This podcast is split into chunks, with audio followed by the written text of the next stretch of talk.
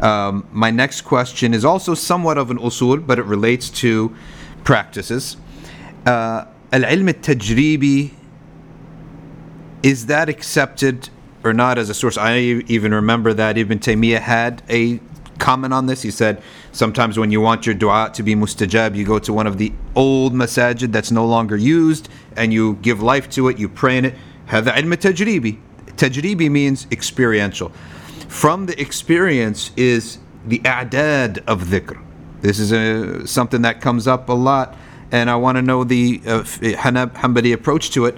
For example, Hasbunallah wa ni'mal wakil, it's well known that it's spread around uh, amongst the many mashayikh that 450 is its number. As-salah ala rasul alf marra fil a thousand in a day is its number.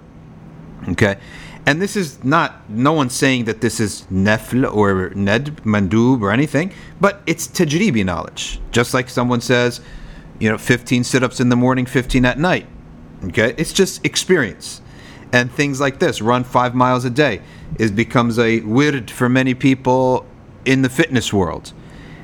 Could you comment on the role of tajribi knowledge?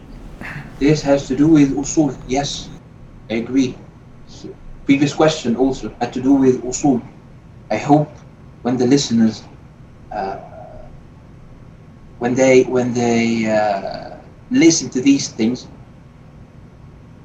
I hope that they do not rush into bringing this quote from this Hanbali Sheikh who rejected something in particular. We are talking about usul, the usul of the madhab. Do they reject these ideas? Do they accept them? Can can this be something that doesn't contradict with the Hanbali usul? This was this somehow was the question. Or Ahmed Hanbal, and this is mentioned in the books of fiqh, used to believe that if you write some ayat of the Quran in a glass of water and give it to the pregnant woman or give it to the sick person this would help. Where is this in the Sunnah? If you bring me a hadith, if you bring me that this was done by some of uh, the companions, you will, I will give you other examples from Ahmad himself, from other from other people at the time of Ahmad, from other Hanabila, who showed us that the usul of the madhab can never be contradictory with such things. If you tried something and it resulted in another thing, and your aqidah is that Allah subhanahu wa ta'ala is the real doer of things.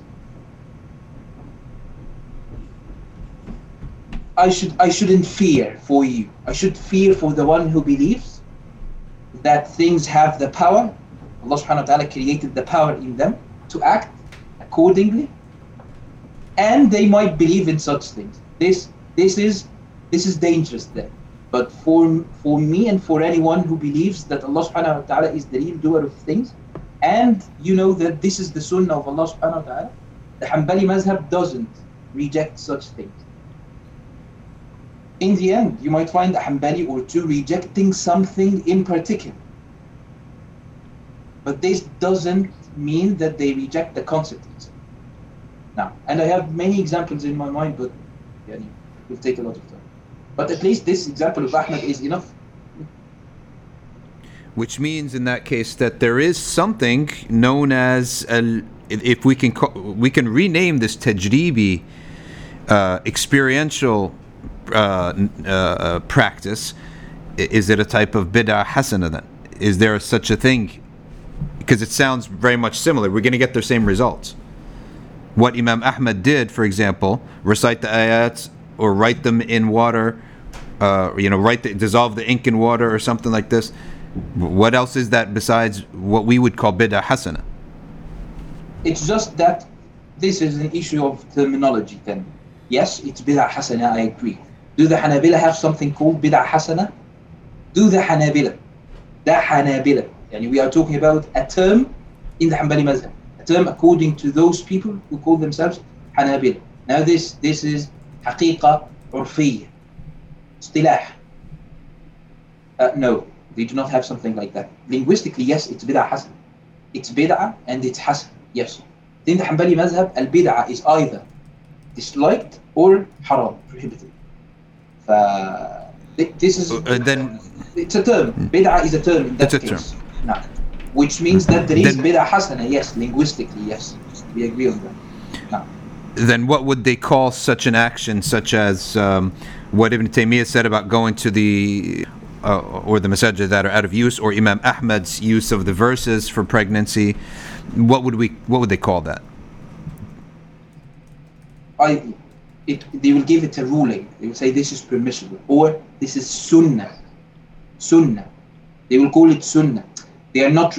They are not restricted in that case. They do not call it sunnah if it has been done by the Prophet ﷺ only. No, they call it sunnah even if it hasn't been done by the Prophet ﷺ. Now, and they Okay. have they have salaf Good. and they have uh, evidence. Now, this was the strongest example. Ahmad himself writing the ayat and it's me- and you know you know what what makes it really strong that they mention this example in particular in the books of fiqh and you open a book of fiqh and you see this uh, but, but, uh, other things uh, from Ibn Taymiyyah about uh, and th- and this is not mujarrabat this is not even mujarrabat they are mujarrabat and everything but uh, look at this knowledge the dead knows his uh, visitors. He knows them. He knows how they are. He uh, knows about them. This is not only the relied upon position of the Hanbali madhab, this is what you uh, read from Ibn Taymiyyah and Ibn al-Qayyim, rahimahumullah ta'ala. They said the same things and they said more. I just do not remember everything that they said. He said even more than this. This is not even mujarrabat uh, in, in, in a direct way. This is weaker than that. And yet they, they, they do not mind saying such things.